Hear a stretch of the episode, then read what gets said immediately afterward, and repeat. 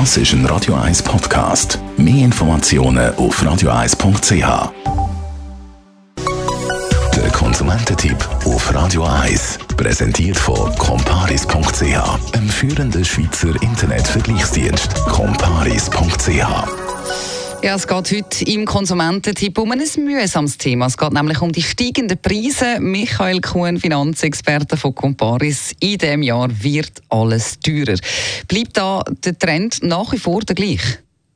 Ja, grundsätzlich wird alles teurer im 2023, natürlich nicht alles, aber im Durchschnitt Preise ähm, steigen. Das ist so. Im Mai hat sich die Inflation noch einmal abgeschwächt, nämlich auf 2,2 Prozent im Vergleich zum Vorjahr. Das ist weniger als in den ersten Monaten von dem Jahr. Trotzdem, einige Sachen werden teurer. Teurer geworden sind zum Beispiel Krankenkassenprämien um durchschnittlich 6 Prozent. Und mit der Erhöhung vom Referenzzinssatz natürlich auch die Mieten von den Leuten, die von dieser Erhöhung betroffen sind. Auch andere Produkte Kategorien sind gestiegen und werden auch hoch bleiben, zum Beispiel die Strompreise.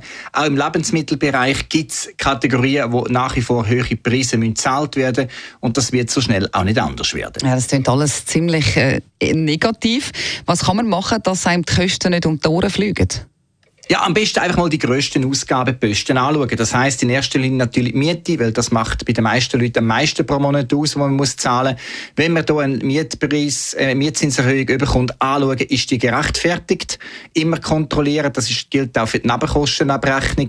Dann ein zweiter grosser Posten ist die Krankenkassenprämie, die man pro Monat zahlen. Da kann man im Moment nichts machen. Man kann erst im November wieder die Krankenkasse wechseln, beziehungsweise das Modell wechseln. Das empfehle ich dann auch vielen, weil auch im nächsten nächsten Jahr scheint es so zu sein, dass die Prämien um wieder rund 6% steigen, also gleichermaßen wie vom letzten auf das Jahr.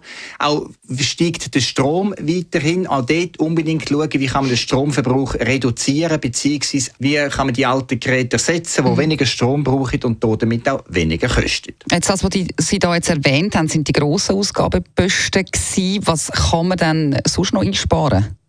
Banal gesagt auf Spontankäufe verzichten. Grundsätzlich nur Sachen einkaufen, die man wirklich braucht und sich überlegt, ähm, wollte ich das wirklich. Das gilt für Mode, aber das gilt auch für elektronische Geräte. Am besten immer einfach ein oder zweimal drüber zu schlafen, zum überlegen, wollte ich das tatsächlich? Und auch beim Einkaufen, wenn man einen täglichen Einkauf macht oder den wöchentlichen Einkauf, ein Zettel nehmen oder eine App haben, wo man alles aufschreiben wo man einkaufen will und dann auch wirklich nur die Sachen einkaufen, mhm. die da drauf stehen.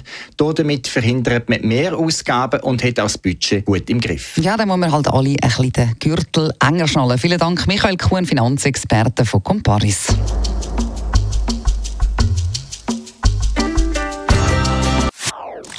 Das ist ein Radio 1 Podcast. Mehr Informationen auf radio1.ch.